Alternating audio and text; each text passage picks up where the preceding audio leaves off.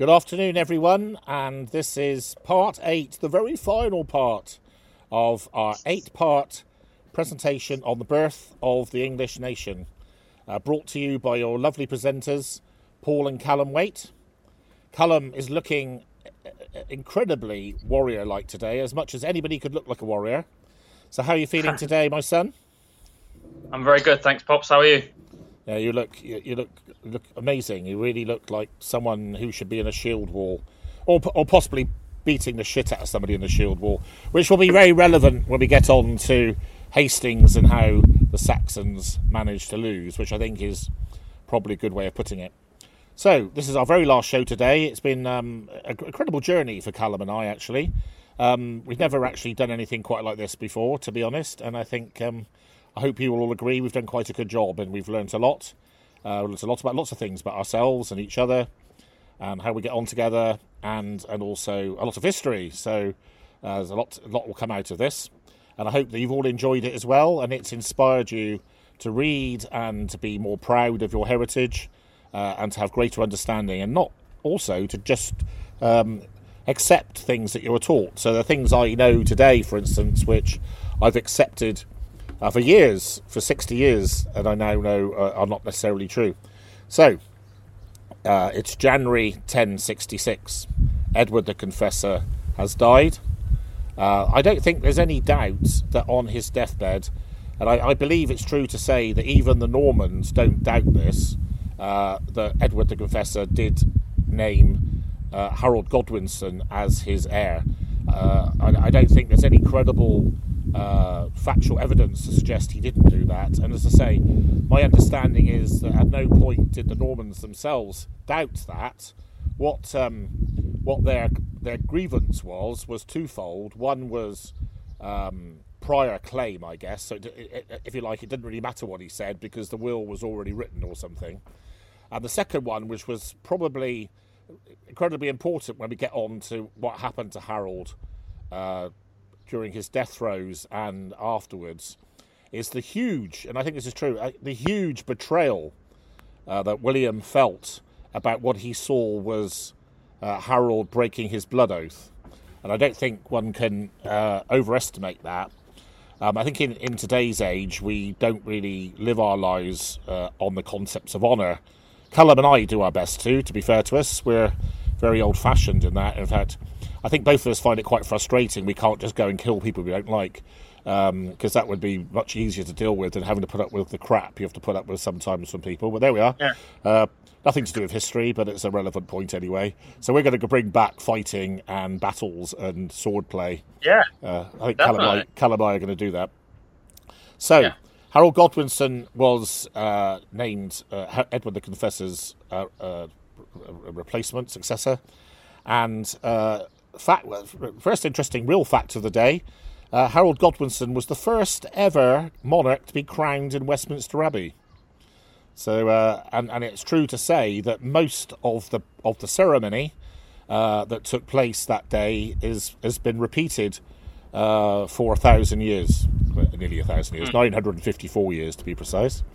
Um, so that's quite interesting. Um, so Harold took over the throne at a really quite a troubling would be a good word. I was going to say terrible, but perhaps troubling is a better word. Uh, a troubling time to be English. Uh, it's like enemies circling everywhere. Clearly, Edward the Confessor's inability to produce an heir um, was was critical in all of this. Um, it's also, I think, quite interesting just to bring up to, to people up to up to speed with sort of what who else was kicking around. Uh, we had um, Edgar Atheling, who was 15 years old at this point, uh, who went on to live for 75 years actually, and uh, he was the grandson of Edmund Ironside. And um, we also uh, had a, a, guy who will go on to be quite relevant in terms of succession and how all the houses sort of tied up together, which is uh, a guy who's called Ed- Edward the Exile or Edward Atheling um, who was uh, he was again uh, he was the son of Edmund Ironside, and um, was basically um, because of the victory of Canute.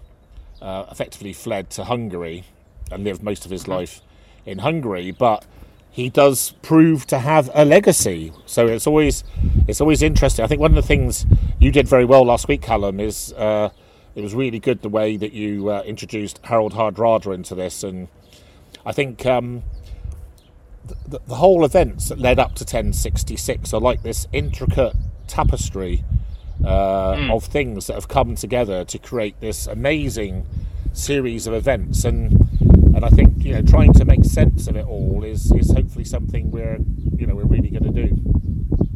Any comments on that? Yeah, no. Um, I guess like for my part, just for just for the viewers' interest, I would just like to add a couple of um, facts here and there. So as you said, um, Harold Godwinson was was crowned king. The coronation took place on the 6th of January 1066, as you said, at the newly built um, Westminster Abbey.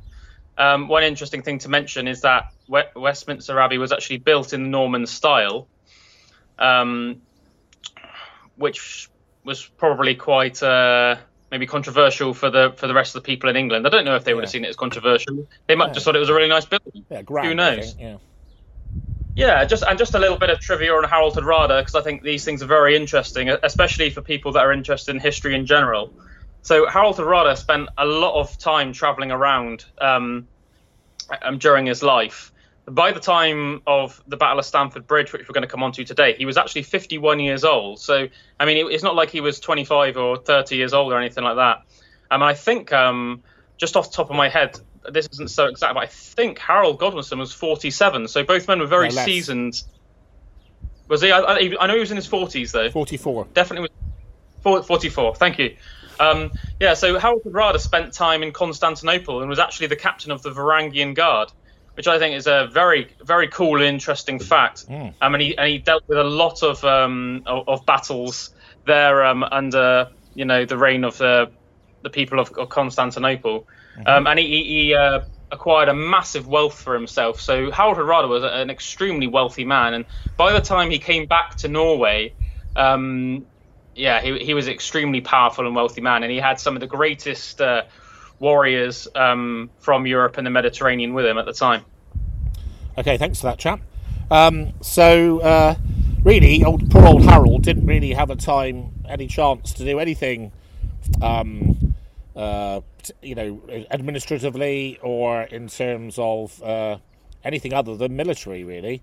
And as we said last week in the last episode, uh, he was he was really unrivaled in terms of the choice uh, to replace the Confessor, basically because he was uh, the greatest military leader um, that was available to the Saxons, and uh, the threats from all sides, north and south, were immense. I think it would mm. be hmm. true to say, I don't know whether you'd agree with this, that uh, the perception at the time was actually that the, the Norwegians under Hardrada uh, were a bigger threat than the Normans. Do you think that's true? I, I definitely think that this is the case. Um, I would like to just to, to mention though, apparently um, Edward the Confessor he went into a coma before he died, and apparently when he, he, he woke from his coma briefly before he died, and apparently he did say then that he wanted Godwin, sorry, he wanted Harold Godwinson to become King of England. Apparently he did say this himself. Um, but no, no, you're, you're completely right. Um, Harold Hardrada, as we said, he had built quite a, an extremely fearsome reputation. Um, whether it was true or not, um, sort of the rumors going around at the time was that he was the largest man in, in Europe. Mm. Um, apparently, apparently, he was around seven feet tall. A bit less, which, I think. You know, yeah, yeah he, he, would have been a bit less, but you can imagine people would have just said he mm. was seven foot tall. He might have said he was over seven foot tall. You, yeah. mean, you know how things things get embellished, but um, obviously it would have been extremely rare in those days. Um, apart from anything else, just because the population was was so much smaller. Um, so yeah, he was he was a massive man. He was a great um, warrior. He had, you know, great renown to, to reach the the Varangian Guard. For anyone that doesn't know, was sort of like an, the mm. elite guard of Constantinople, which was one of the most powerful places in the world at that time. Um, and to become the captain of that guard, you would have had to have been so fearsome. Um, so yeah, he, he had yeah. a over 10,000 soldiers in his army, and himself was an absolute massive mountain of a man. So I, I think definitely you can say that they were more concerned about the Norwegians than they were about the Normans. Yeah, so Harold Hardrada, I think, was generally reg- regarded at the time as being the greatest warrior in Europe. I think I think that is that is uh, a correct accolade. Um, so just to set the scene, um, so basically Harold is king for about nine months. Uh, uh, the Norwegians um, basically run around uh, doing quite a lot of damage uh, in the north, uh, skirmishing uh, and unsettling the population. Uh, and interestingly, um, completely contradictory to contrary to Harold's, in my opinion, reckless behaviour towards the Normans. Uh, his his approach towards Hardrada was very very measured, uh, calm mm-hmm. and responsive, and also quite brilliant. I think. Um, mm-hmm. I think it's worth pointing out for the listeners that um, what's quite interesting in all of this, and I remember as a little boy, uh, I used to be quite outraged that Tostig, uh, who was the brother of Harold, uh, basically was on Harold's side, Harold Hardrada's side. Um, and you know that, that treachery was, was obviously quite significant and must have played quite a big part in the overall schematic of the year. So um, we basically get to was it September I think Calum or October when Stamford Bridge September. So we get to September. Um, we get to September uh, 1066, and we've basically got several thousand troops uh, under the command of Harold Hardrada, uh, running around Yorkshire effectively. Uh, so it's not Chelsea Football Club, unfortunately. Um, so uh, I, I, think when you know, when you talk about the, uh, the, the, the Battle of Stamford Bridge, it, it, doesn't necessarily conjure up the part of England that, it, that it's in. Uh, but to put this into perspective, you know, we're talking about uh, a site not that far from York. Uh, you know, just put this hmm. into, into perspective geographically, and and I think um, it would be true to say uh, that Hardrada was was in uh, the area with his troops and effectively um, the Saxons crept up on them. Uh, I think that's probably a good way of putting it. So they took the, the, the Norwegians by surprise, and and I think I think that was instrumental in the overall success. So, what can you can you talk us through the battle, old chap? That'd be good. Yeah, no, definitely. Um, I just want to take a step back a second, just because I think it's it's really important so people understand you know, exactly why this is taking place. So, Tostig, who was Harold's younger brother by just a couple of years, was originally the Earl of Northumbria. Um, but he, unlike his brother, Harold was an extremely popular man. Um, there's some great accounts by him about how they say, you know, he was he was tall, he was strong, yeah, yeah. he was intelligent. Um, you know, Tostig pr- probably not so much like his brother, not not so clever. During his reign as as Earl, he he doubled t- the taxes which obviously made him extremely unpopular. And they were to the point where you know the people were going to revolt against him. So Harold himself actually supported um, his brother to be replaced, thinking his brother was a numpty essentially. so he his his brother got replaced by a man called Morcar of Northumbria, yes. who was also the brother of Edwin, who was the Earl of Mercia. So um, this is why Tostig, you know, ended up with Hardrada. Said to Hardrada, "I will support you."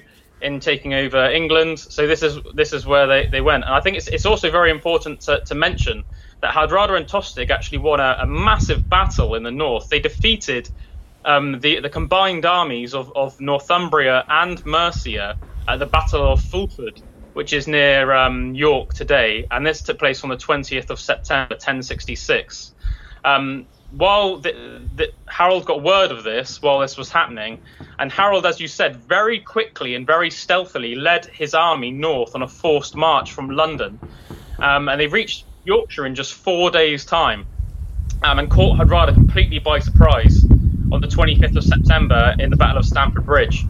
Um, it took them so by surprise that apparently only uh, about half of the Vikings and the people under Tostig didn't had didn't even have time to put their armor on, which was obviously massively beneficial, um, as this obviously plays a huge part in in, um, in battle. So uh, initially, um, Harold Godwinson's army sort of cut through the Vikings. Definitely, you know, put a, set a lot of panic in place. Um, several of them fled. Um, what was really, um, you know, could have been a potentially turning point of the battle was apparently a massive Dane, could have been Hardrada himself, um, actually stood on the bridge of, of Stamford Bridge, um, bare chested with a massive Dane axe, um, and single handedly, very sort of Battle of Thermopylae style, um, just cut down the Saxons as they were coming, which, which allowed the Vikings under Hardrada time to sort of regroup um, you know, form their shield wall, um, and, and, for a brief time, it looked, you know, it was it, it could have been either way. Um, ultimately, um, uh, uh, while this was happening, the, the, the, Viking on the bridge was so um, impressive that uh, legend has it that a man snuck under the bridge and uh, thrust his spear up through the bridge that went right up into the Dane and wounded him enough that then he was cut down. Ultimately, we know that um, Harold Godwinson won the day um, and his brother Tostig and Harold Hardrada were both killed at the Battle of Stamford Bridge. Um, just on one like final note with this, which I think is is uh, quite a cool little tale. Right, so I think a really interesting um, thing that happened right before the Battle of Stamford Bridge, which I think is a really nice little uh, nice little fact, is um, apparently when they saw Godwinson's battle approaching them at Stamford Bridge, a single man rode up to Harold Hardrada and Tostig and said to Tostig, you know, if you if you throw away your allegiance to Hardrada, you can have your earldom of Northumbria back. And Tostig said, "What's in it for Hardrada?" And he said, um, the rider replied, seven feet of English ground, as he is taller than other men." Um, and then he rode back to the Saxon horde. And Hardrada was very impressed by this rider's boldness and turned to Tostig and said, "Who was it?" And Tostig replied that the rider was Harold Godwinson himself. Oh yes, I heard. And I, I just thought what a, what a great and bold thing for him to do, just to show the um you know the, the balls on on Harold Godwinson to to ride up single handedly mm. to the greatest warrior in in all of Europe mm. and uh, and his brother who was a formidable man on his own and sort of stare them in the eye and, and with such wit and, and, and bravery is um just really tells you a lot about about Harold Godwinson as a man. Yeah, no, I was I'm familiar with that story. Uh, it's uh, yeah, quite quite something. Amazing people. So, uh, Stamford Bridge has won. Yes, so we've won the battle. Yep. Uh, yeah, as you say, uh, uh Hardrada is slain. Uh, Tostig is slain. Uh, probably one of the greatest victories in history at that point. Probably by far the greatest victory in English history. Um, yep. And and and and it's it's uh, very sad in many respects. Um, you know, uh, it could be argued that Harold Godwinson deserves to go down in history as a great man, uh, a great patriot, uh, one of the first great Englishmen, uh, a fantastic warrior, a fantastic leader who saved our country from threat. Uh, and then, we of course, we had Hastings, which changed our great country forever. So, yeah, um, if we then if we then set the scene again, uh, but now to the south. Um, so, what would be nice, Calum, and I know that you and I both love this. Um, let's. Uh, I'd like you to talk uh, and, educate the listeners about uh, how uh, the region of northern France that we know today as Normandy hmm. actually mm. became uh, effectively a Viking state. So when did that happen? When did that happen, and how did it happen? Right. So there was a, a great Viking warlord called Rollo. Um, and for anybody that's you know a, fan of the Viking show out there, it's the same Rollo that is played very well by Clive Standen mm-hmm. in the Vikings show um, that is uh, funded by the yeah, History absolutely. Channel. Yeah. Rollo was um, a great Viking chieftain we don't know exactly when he was born, um, but we do know it was between 846 and 860, somewhere in Scandinavia. We don't even know exactly what country. Anyway, um, they started raiding what is what is you know came to be known as uh, Normandy quite savagely um, in this in the 900s, um, and uh, to the point where the the leaders of, of northern France I, I think it was um, what was his name? Um, something the Simple. You know, you'll know. Charles, the Simple. Charles the Simple, yeah. Charles the Simple basically made a deal with him and said, you know, please, please stop destroying everything. Please stop raiding our lands. I will give you um, what was at, not, at the time known as the Duchy of Rouen.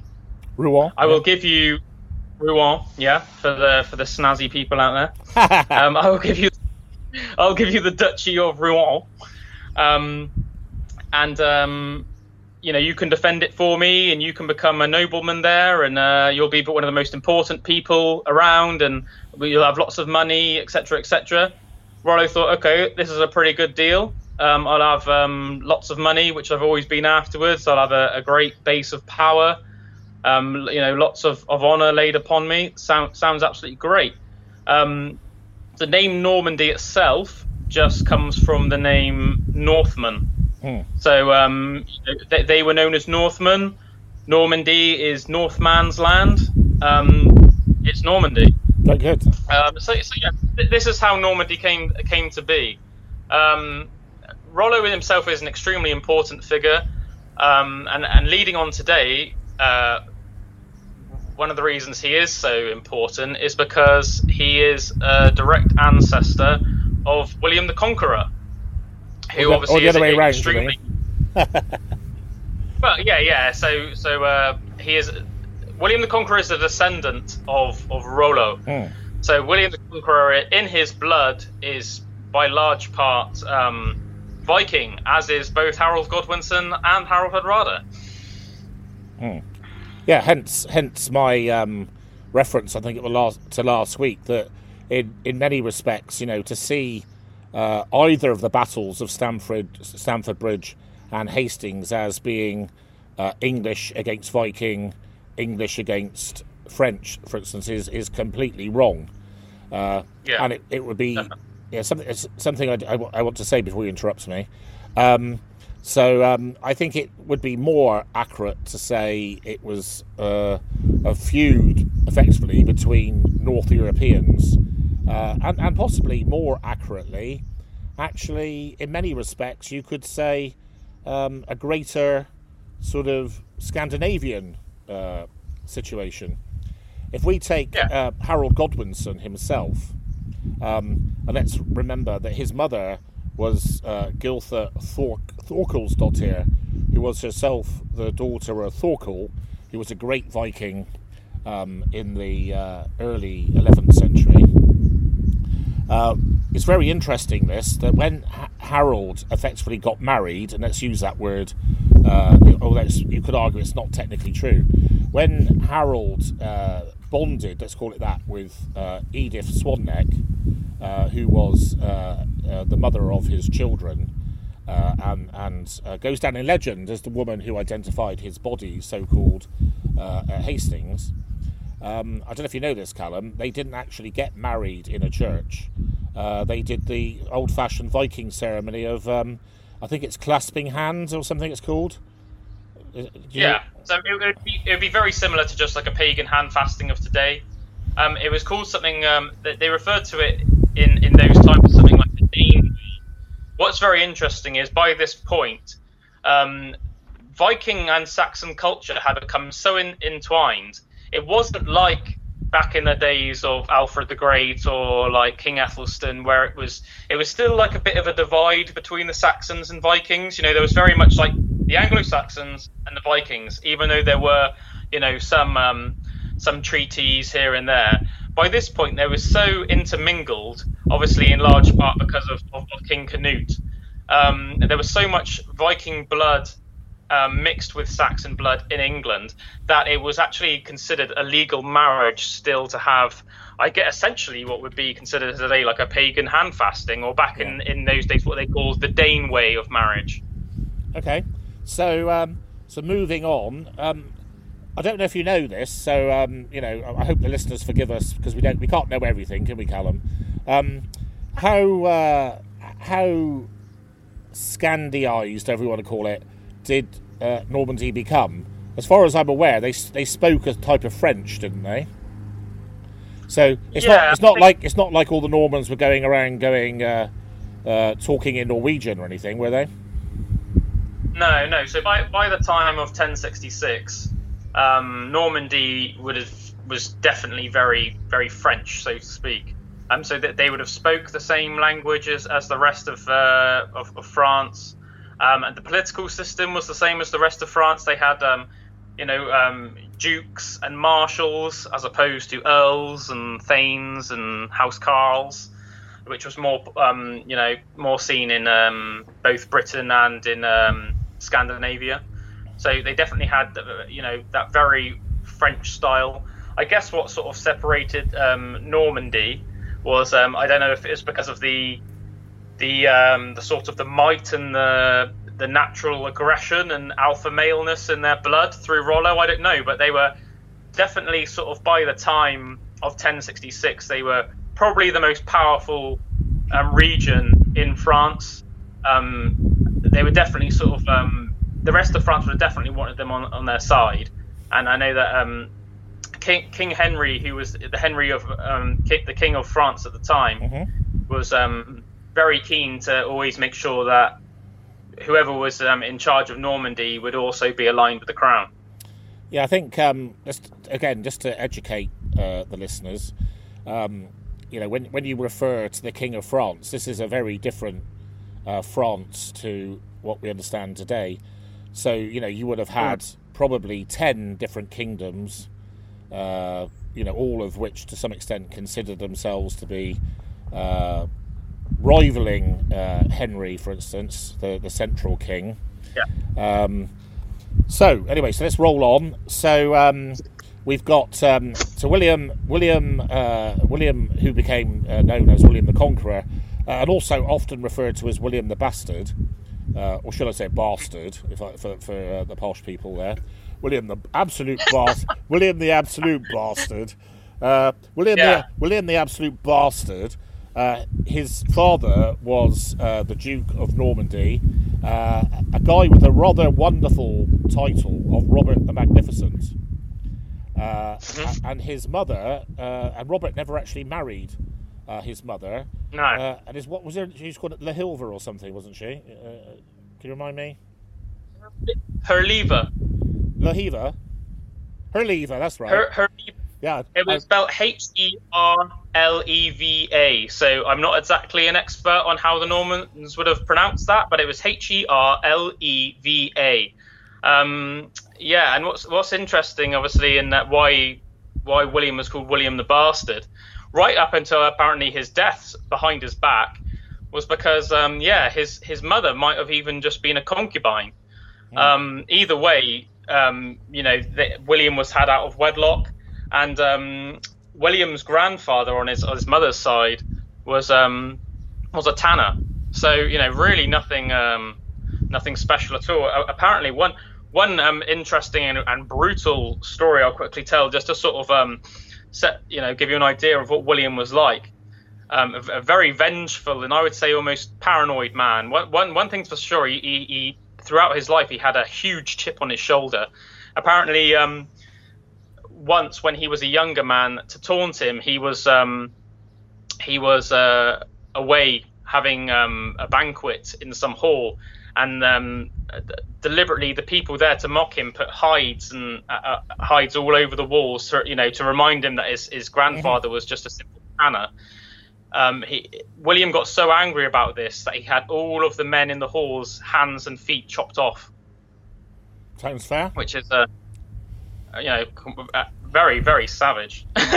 Well, I think I think, I think um, quite an interesting um, uh, insight into William is uh, apparently when news broke that Godwinson had become the king, uh, William William became silent and basically um, went into contemplation and shut his room and didn't come out for several hours uh, before Right. he basically came out and sort of said, "Right, we'll get the we'll get the bastard," you know. Um, you know, he's he's done the dirty on me. And then, of course, um, all through uh, 1066, uh, the Normans are basically plotting to uh, invade Britain, uh, eh, well, England. Yeah. And um, the only reason it took them so long to get there was was effectively the weather, etc.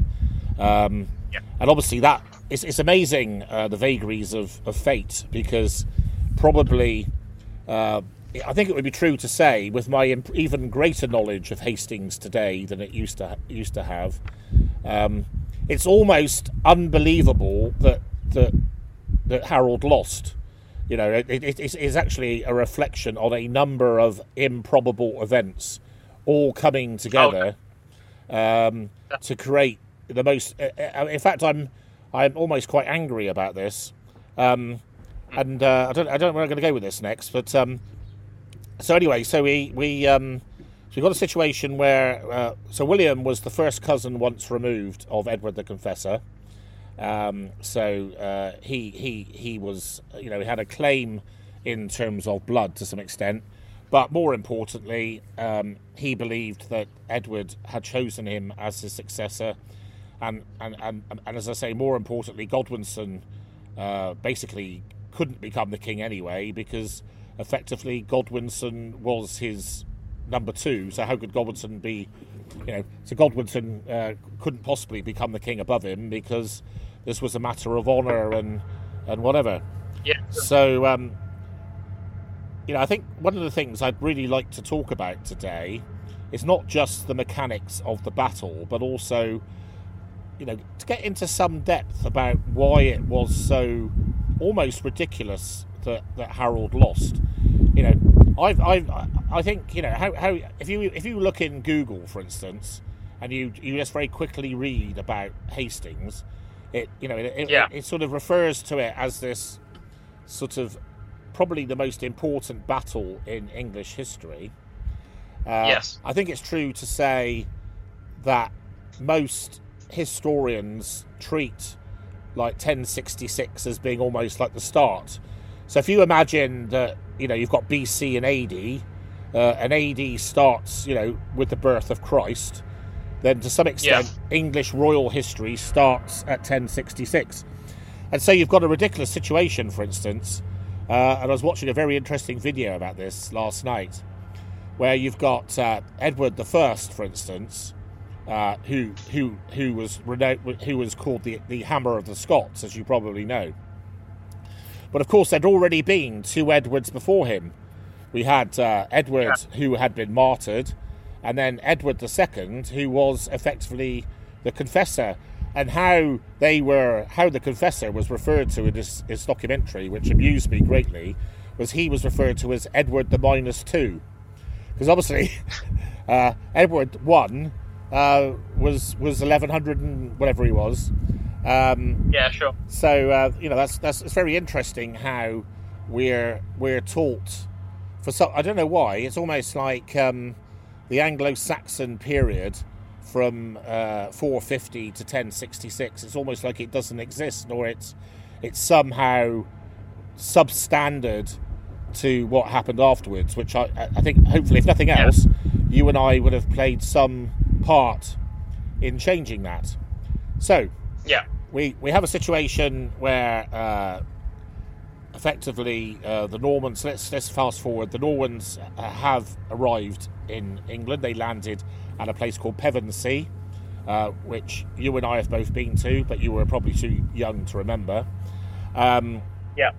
and incredibly, uh, Harold Godwinson, having just secured this amazing victory, then makes probably, you could argue, the greatest military blunder of all time.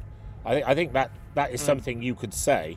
Now, when you consider, as far as I'm aware, uh, the Saxons had amassed uh, uh, uh, a force of something like 15,000 men uh, that were ready to fight against uh, Hardrada.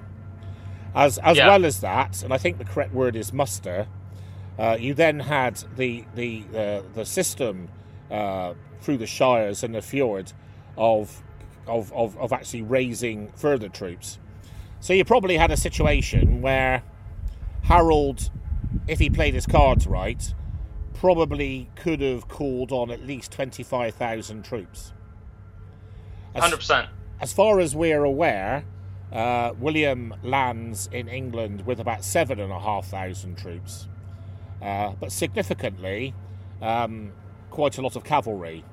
So he's he's he's only got seven and a half thousand people, but he's he's got a lot of horses. Uh, I think the other thing worth pointing out, uh, and again, uh, so when, when, I finish, you come in on me on this one. Um, I think it's generally considered that, all, that although Hardrada was perhaps the greatest warrior in in sort of a combat situation in Europe, that Harold Godwinson was a was a better strategist. Uh, and, and, and that ultimately uh, Stamford Bridge was, was basically about being outsmarted. I think the considered opinion, from what I can see from my research, is that Godwinson met his match in William. So William was at least as good a strategist as Godwinson. Uh, and I guess to some extent, you know, um, the fact that William won, uh, to some extent, says t- tells it all, doesn't it? It's very difficult not to conclude. What do, what do you think about that? Yeah, I, I think, it, in my opinion, I think the biggest reason why Harold Godwinson lost the Battle of Hastings was he underestimated William the Bastard or William the Conqueror as he became known after Hastings. Um, as you said, he had about seven and a half thousand men. Um, we also know that Harold Godwinson joins the battle with about seven and a half thousand men on his side as well, so they're pretty even in number. Yeah, that's right. But um, well, I'll go. I'll go into more detail about this in, in a little bit. But um, Harold, as you said, could have called way more people. So Harold didn't hear about the the Norman landing until he was already about halfway down from from um, Stamford Bridge back down to London. He was travelling to London, and about halfway between, he heard that they had landed. Now, what he could have done at this point was because he left all of all, all of his Northumbrian and Mercian armies in Northumbria and Mercia. And when he found out about this, he didn't sort of send any of his scouts or anybody to turn around and tell the Northumbrian and Mercian armies to, you know, you know, pack, pack your bags and meet me at London. He just didn't do that. So he wasn't didn't even have half his armies with him. He, he, he didn't have any of the armies of Northumbria or Mercia no, with him. Staggering. Which is quite shocking, really. So you have to bear in mind, like if he did, it would have been an overwhelming victory. I mean, there's no way I'd, I'd, I'd, I'd see that you could. It was a pretty close battle anyway, as we'll get into. It wasn't mm. like it was clear cut and William the Conqueror just destroyed them. Mm. The Saxon shield wall, apparently, the Bretons of, of France yeah, yeah. in particular, the, who, who were under um, William the Bastard's lead, apparently they were, they were terrified by the ferocity and the, the, the clinical precision of the Saxon shield wall just cutting through people and you know just terrifying men. Um, I think, you're getting, I think you're getting a bit ahead of yourself there, if you don't mind me saying. Yes, I am. I'm getting ahead of myself. so yeah, so it, yeah, as, as, we say, it's it's quite staggering. So if we just sort of um, if we just uh, try and give a, a, a picture of the scene, so effectively, the Normans have come across the sea. Uh, they've landed on a beach. They've come up into Pevensey. Uh, there's this large area of land, uh, and I think it, it's, so it's, it's, a bit like this. So if we take the top of my hands as being the top of the hill, uh, and the funnel, if you like, at the bottom of the hill. So yep. um, what what is quite staggering is uh, if I remember rightly, and as I say, I've been I've been to this battle, and I, uh, it's very important I tell this story because it's quite quite unbelievable actually. Um, so you have this uh, this site that's, up a hill, and then there was a copse, uh, and in order to escape from this area of land, which is now um, referred to as Battle or Battle Abbey because William built yeah. an abbey on the site. You then had to go through quite a narrow uh, area of copse uh, to, to get into the wider world. So, in effect, um, what, uh, bearing in mind that William had limited provisions, of course, because you know he only had so many ships and he had obviously all these horses and men to feed. Um, you could argue that actually all the Saxons needed to do was to put enough people at the top of the road to stop the Normans going through the road, and that's all they had to do. You know, what do you yeah, think, no, do you think? Do you agree with that? Yeah, yeah, definitely. Apparently, as well, um, uh, several of um, William's advisors and generals wanted William to move further north before you know they got word that Harold had arrived at London. Um, but William absolutely refused to do so. He wanted to make sure that he had conquered everything between him and the sea, so that he could retreat back to Normandy if he needed to. Which, which, by the by the by the sound of things, seemed like he he thought was a very real possibility. You've got to bear in mind as well as um, as I said. Uh, William had been preparing to invade for, for months and months by this point. He actually wanted to invade in August, but he got word that um, Harold Godwinson, very, obviously very cleverly, had complete, had fortified the south of England and he'd sent thousands and thousands of men all across the south coast of England.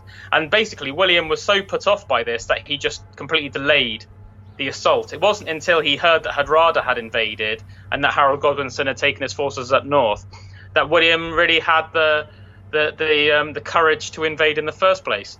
So it's even documented that William, yeah, wouldn't have wouldn't have gone anywhere. So Har- yeah. Harold Godwinson had all the time in the world to, to make things as much in his favour as he could have done, and he failed to do so, unfortunately. Yeah, I think the other thing, um, which is quite staggering, and I hadn't really thought about it until yesterday when I was preparing for today's show. To be honest with you, is is um, effectively William had one roll of the dice.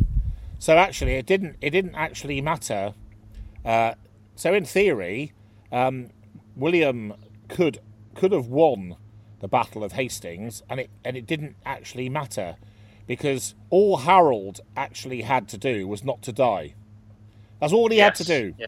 All right, that's yeah. all he had to, and, and and arguably not even that. But if we say, you know, I, I think something we can say quite factually as long as Harold didn't die, he could have lost that battle and it wouldn't have made any difference. Well, it would have made a difference. Obviously, the Normans would have beaten uh, the Saxons, but you know, as we've as we've talked about before at other shows, you know, we had uh, I remember one particular uh, incident where we had something like eleven battles going on um, over a period of months, of which the Saxons only won two. But it didn't stop. Mm. It didn't stop the king at the time still being alive at the end of the eleventh battle. Uh, oh yeah, so, yeah. So, the Great is a good example of this, isn't he? So you know we've got a, a situation here where basically uh, Harold's got the whole of England behind him. William's, you know, controlling this quite small area of Sussex uh, with, you know, quite a few, you know, some good troops. You know, amongst the finest in Europe. Uh, he's got seven and a half thousand men, and then unbelievably, Harold basically gives him almost an equal chance uh, because he lines up against him also with seven and a half thousand men. Um, and I think, uh, again, I, be, uh, I, I, I expect knowing you, you've done quite a lot of research into the tactics of this. But although uh, on the face of it, Godwinson had the upper hand because uh, the the battlefield was uh, on an area called Senlac, so it was actually called Senlac Hill. The mm. Saxon troops were at the top of the hill, uh, and the Normans were at the bottom of the hill. And I think, you know, conventionally, uh, anybody will know with any military history and strategy that the person who controls the top of the hill usually wins. Now, I think what's um, what's a game changer, I think, is quite interesting here, which is why I deliberately did this. So, if you go back to the top of my hand being the top of the hill, uh, the the Saxons were at the top of the hill, but they were confined into quite a small space so they, they didn't really have a lot of room to move. The Normans obviously had to go up the hill, but they had unlimited space. So this proved to be quite uh, fundamental, I would say, in the battle. So the battle started, Calum, at about nine o'clock in the morning. And yep. I think, uh, and I'm sure you'll correct me here because I'm not entirely sure of my facts here, but I think that um, by the standards of the day, battles would not normally last more than about three hours. You know, that was that sort yeah. of, and and of course, what was um, what was uh, amazing about the Battle of Hastings, it lasted nine hours. So it's one of the longest battles in his, world history up to that point. So um, yeah, we, we, we, if you could, in probably about three minutes, uh, try to mm. summarise uh, how you see how the battle went, that would be really good. Yeah, sure. I mean, there's some contradictory accounts.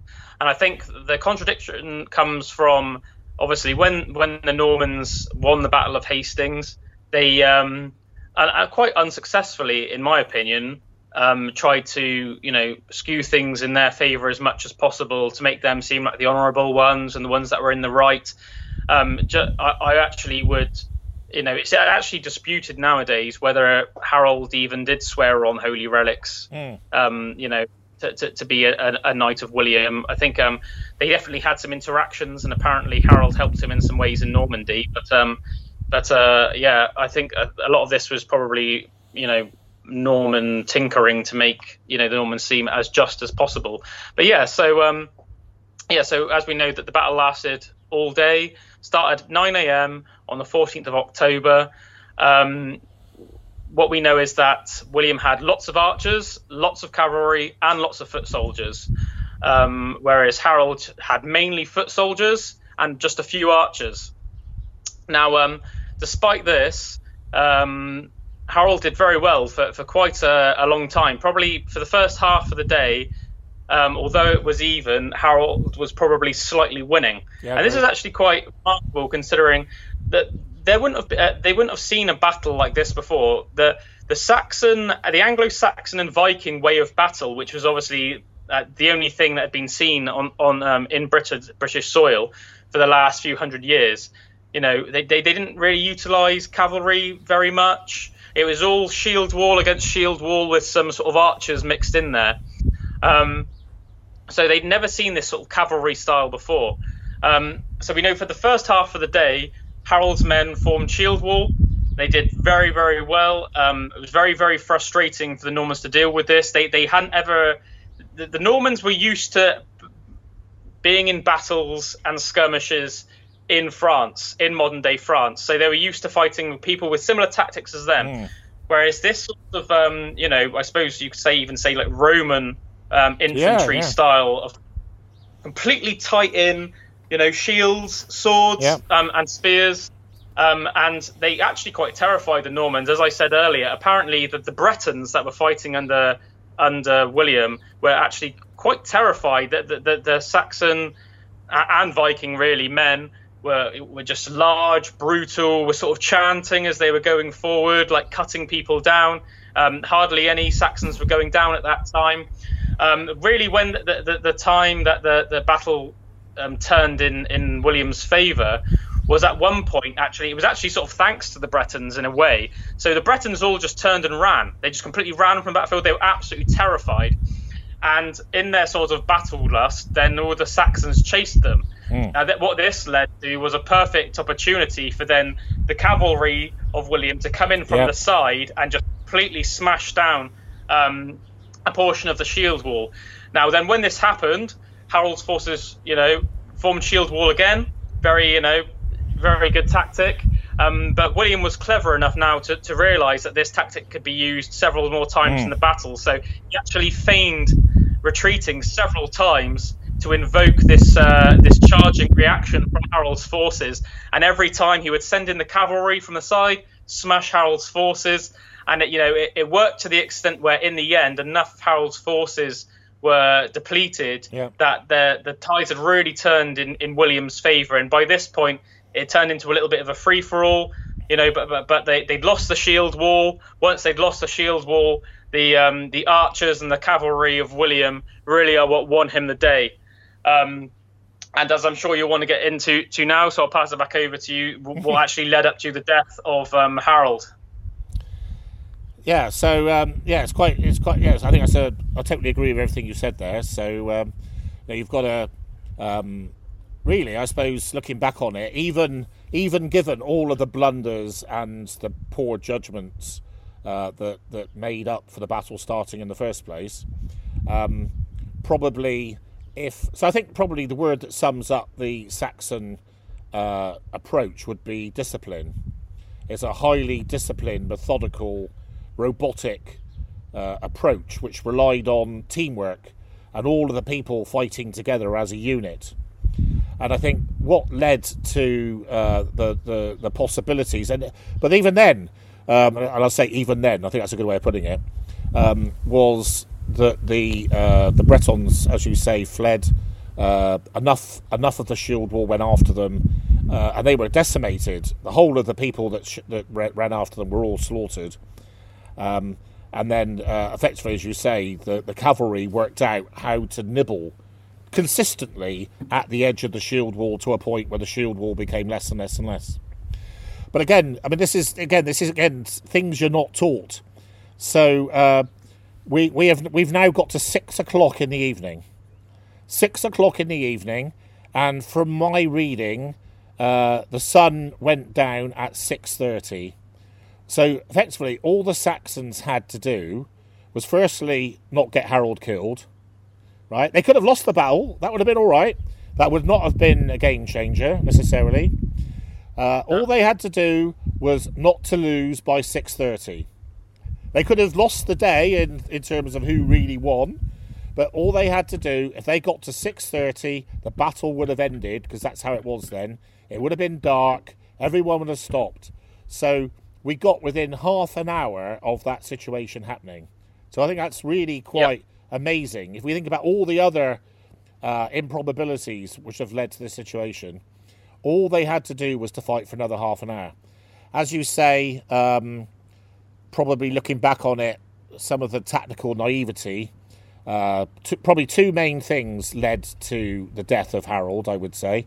Firstly, was the huge inequity in cavalry uh, and and ultimately, which becomes incredibly ironical when you consider Poitiers, Crécy, Agincourt, for instance, um, you know, and uh, you know the famous Welsh archers and the great victories of the English against the French, which were all based on uh, fantastic tactics and the use of archers. Uh, Harold basically lost because he was completely and utterly out artilleried, I suppose you'd always say. Um, and so we have a situation, and, and, and no one knows this for certain, but this is what I, I believe this. Uh, this is what I believe with some degree of certainty. So um, we know that somewhere, probably around five o'clock, uh, probably uh, uh an arrow from the Norman archers uh, wounds Harold, and I think that is the right word to use. He is alive. He hasn't died. He didn't die from the arrow. Uh, it's gone into his, his eye or you know somewhere in his face. Uh, it has definitely impaired him to the point where he is no longer able to fight properly in his own defence.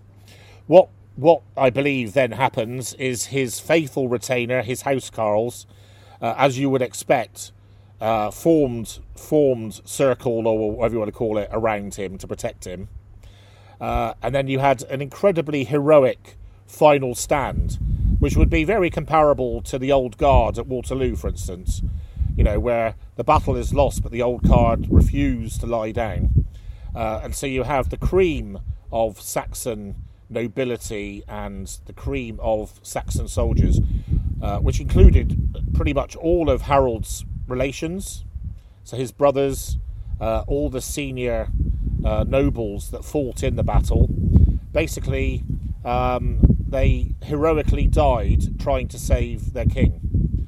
Um, what we what we do know is that not only was Harold slain, but because of the attitude of the Normans towards what they considered to be his uh, treachery, let's call it that, or betrayal, whatever you want to call it, um, he was decapitated.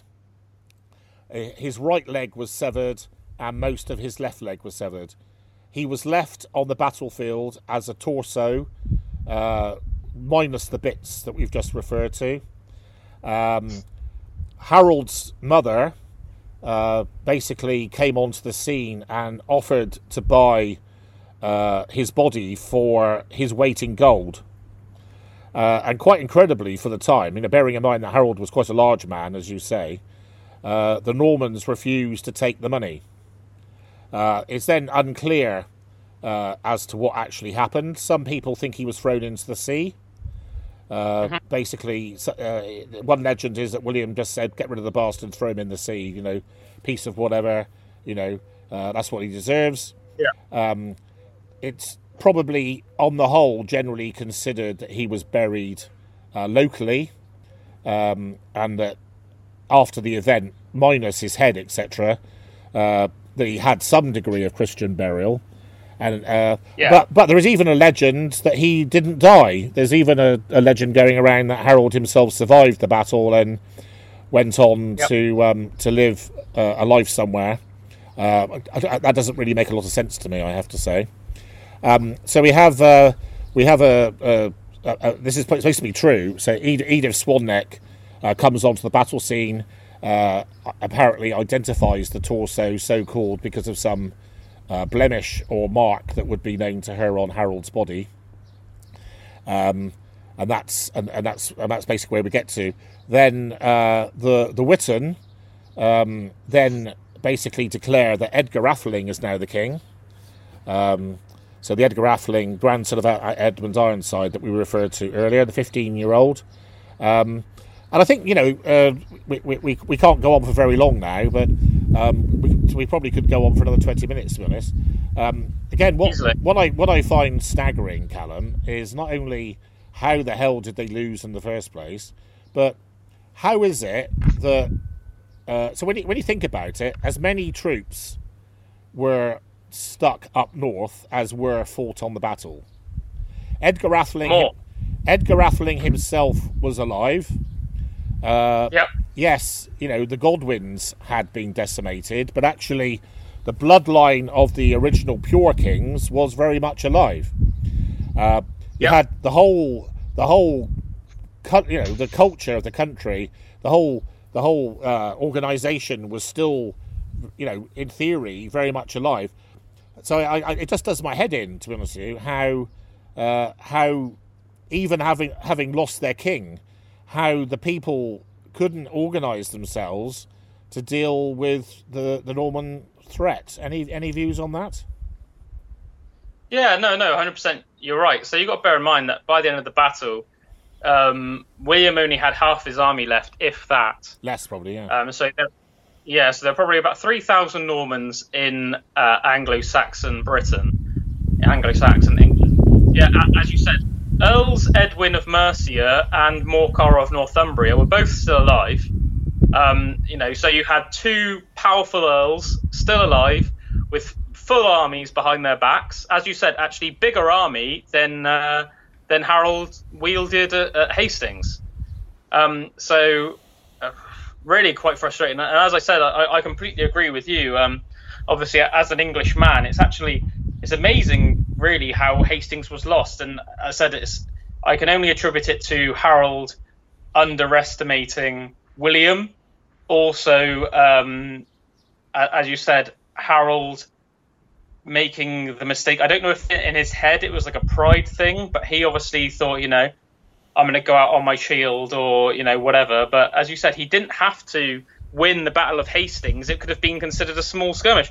King Alfred the Great, one of the greatest kings in English history, lost far more battles in his lifetime than he won. He won the most important ones, which meant that he ended up as King of England. But you know, or King of Wessex anyway. But um, you know, it just goes to show, doesn't it? You know, you don't have to win every single battle in your life. I don't know if he was just overly proud or what, but really, really unfortunate. One one thing I, I want to share with the listeners because I think it's too too um, personal and important not to uh, to share today is um, as a family we went to the battlefield um, when Calum was a baby actually, um, and it was one of the most uh, remarkable experiences of my life and. Um, you know, I think it could generally be considered that I am a bit, uh, I'm a bit eccentric or something, but uh, you know, I, I, I think I'm quite a sincere and genuine person. So when I tell you what happened, uh, I would ask all of you watching this program to trust me that it was real, or it was certainly real to me. So I turned up on the battlefield, uh, and all I can, the best way I can describe it, because it was so profound, was I could smell the horses. I could actually smell, and I could hear in my head, I could hear the sound of shouts and sword fighting, uh, and, and and hear galloping, uh, and the smell of horses, and it was quite terrifying in some respects uh, because I've never had an experience like that before or since. Uh, so I was, let's say, uh, and this is with witnesses. So uh, I was incredibly disturbed by visiting the battlefield and um, we stayed uh, in a in a holiday camp called Camber Sands, which was down the road uh, for I think seven days after that, and every single night I had a nightmare uh, where the battle basically was fought over again, and I was obviously in it. What is what is quite ironical um, is that I've always assumed that I must have been on the side of the Saxons, whereas uh, uh, a review of our family tree it, it, might suggest, in fact, we were on the other side, which is um, which is in itself quite a hard thing to take. Anything to say about that? Yeah, I mean, I think it's, it's hard to say, you know, what side we were on. I mean, I, we know that the, the, our surname Waite comes from the old Anglo-Saxon word watcher. We talked about this a couple of episodes back. Um, obviously, to be honest, it, it's it's very it's very muddled because um, obviously, you know, both of our, our DNA is um, is actually prim- primarily Scandinavian on, on the whole, um, compared to the other percentages. Obviously, we're, we are massively Anglo-Saxon by blood as well. Obviously, ours is a bit bit different because I'm mixed in obviously with my mother's. But I mean, I mean, although I haven't had my blood tested like you have, I mean, there's there's just as much Northern European um, blood through my mother's side. As, as you know, they're all redheads for for the listeners knowing. They're all pale, sort of red-headed people, um, with lots of Danish and Norwegian in the blood. Um, so I mean, I, I, don't know. It's hard to say. All I know is, in in my heart, I I uh, have someone that's done extensive research on on William the Bastard, Harold Hardrada, and Harold Godwinson I feel the least what's the word I'm looking for? Like the least connection with William by yeah, far. Agree, by agree. Yeah, totally agree with that. Yeah. I mean, I don't know. That that can speak for itself. What anybody makes of that that, is up to them, you know. no, I, I, I, I, I yeah. So, so we, we, can't really call it as much longer, but uh, you know, I, no, I, I, I hugely uh, am on the side in my head of the Saxons. So um, we're going to try and wrap up uh, as best we can uh, after our huge effort over eight hours of research and uh, bringing to you uh, the birth of the English nation. We've tried to bring you 616 years of really fascinating history, which uh, has made us, in my opinion, the greatest country in the world uh, and the country that has most shaped the world, that brought the world democracy uh, and and and free speech, and was the country that stopped slavery, uh, and and many other things. Uh, the, the, the country with the greatest number of inventions of any other country in the world, uh, a country that makes great music, uh, does great business, um, a country to be proud of and and I I take solace, and this people might think this is a bit odd because I really am seriously disturbed over Hastings. I I have it's actually been quite an effort for me to do this show because um, I I have a massive psychological block. Um, I just my my I, am so affected by it. I my my my brain doesn't want to accept even now uh, what happened. So that, that that might sound a really odd thing for someone to say uh, in the year 2020, but it is nonetheless true how I how I take solace in uh, being a citizen of our great country is that I say to myself, uh, effectively, what happened as a result of Hastings, and it's just worth noting, uh, and Calum and I may go on to do something about this. Uh, the, the, the, threat from Scandinavia was by no means extinguished as a result of 1066. So William had to put up with Danish incursions for 20 years after he became the king.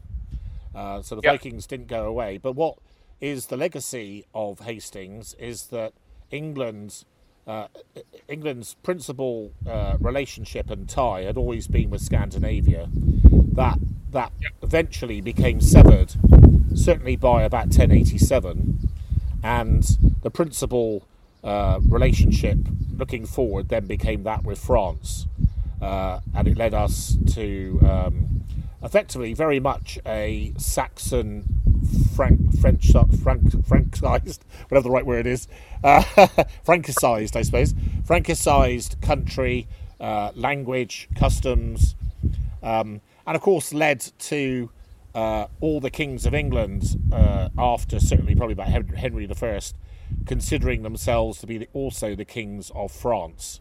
Um, so I think you know one of the legacies of Hastings is uh, it made England a more maybe a more extrovert, cosmopolitan, outward-looking country. Maybe uh, that's something perhaps we could talk about together in a, in a new series we can do later on in the year. I think that would be a, fasc- Yeah, sure. a fascinating thing to do. Um, so, unfortunately, our king is dead, a king that deserves to be a hero, in my opinion, a king who should be regarded as one of the greatest English patriots of all time. It should be Winston Churchill, uh, Winston Churchill, Elizabeth I, Harold Godwinson, perhaps in that order. Uh, that's how how brilliant he was. Uh, I think he was extremely unlucky. Uh, and maybe ill-judged. It's always very, it's always very easy to criticise people after the event. Um, and as we say, you know, another half an hour and everything would have been all right, and the vagaries of fate with the arrow and everything. Um, but I'd like to thank you, Calum, for your huge effort over the last eight weeks and uh, your considerable insight and um, very unique way of looking at things. I think, and and I think one of the things that makes our show, uh, I'd just like you to wrap up in 30 seconds when I finish saying this. I think one of the things which makes uh, you and I uh, able to deliver a program like this, perhaps differently to how anyone else could, is you and I very much live our own lives on the basis of honour uh, and principle and handshakes and trust um, and all those sort of warrior qualities. Um, and certainly, as you know, I've always said to you that if um, if I had to go to, to battle with anybody, then it, it would definitely be with you. Um, so, uh, in 30 seconds, young man, you may sum up your contribution over eight weeks. Uh, yeah, I just want to say, like, you know, thank you to you, Pops, and uh, thank you to all the listeners. As I said, we've done the best job, you know, that we, we can, like, con- considering, um, you know, we've never done this before. Um, could definitely I- I improve in future, and I expect we will, like, revisit things and, and tidy them up a little bit over time. Um, but no, I, I really enjoyed doing this, and uh, after a small break, as, as you said, I'm, I'm sure we'll, we'll pick things up and, and take the, the history of Britain Britain further in one way or another. Um, as I said, we're, we're only just really, um, you know, re, you know, we're at the surface of, of, of British culture. But um, yeah, we've certainly um, come to the end of Anglo-Saxon um, Britain. Um, uh, you know, def- defining point in our history, and uh, you know, moving forward. You know, with the Norman invasion, it's, it's why we have our language as it is today. Um, um, you know, many many of the words that we speak on a daily basis, and uh, yeah, changed changed England forever. Right, so that's it. Uh, all at least I, I, my intention is at the moment, listeners, and I hope this is something um, you know which is a wide appeal. Um, I'm, I'm actually very uh, motivated to do a series on the Great Welsh Kings, um, which I find very interesting. Uh, I have a very good client called Kevin Ashman, who is a uh, best-selling author. He's written a number of books about uh, uh, the Welsh princes, uh, and of course, one of the things that I say to Kevin, which makes it very easy for me to read the books, is because the Welsh are fighting against my enemy as well, the Normans. so I, I find it quite easy to read the books and, and feel on their side. So anyway, I think you'll have that's probably something I might do with or without Calum uh, in the next few weeks. Um, Calum's got many of his own things to do. Uh, so I'd like to thank you now. Uh, hope you've enjoyed the series. Give us any feedback you want and any um, views you have over things you'd like us to cover in the future. It's been an absolute pleasure. Thank you.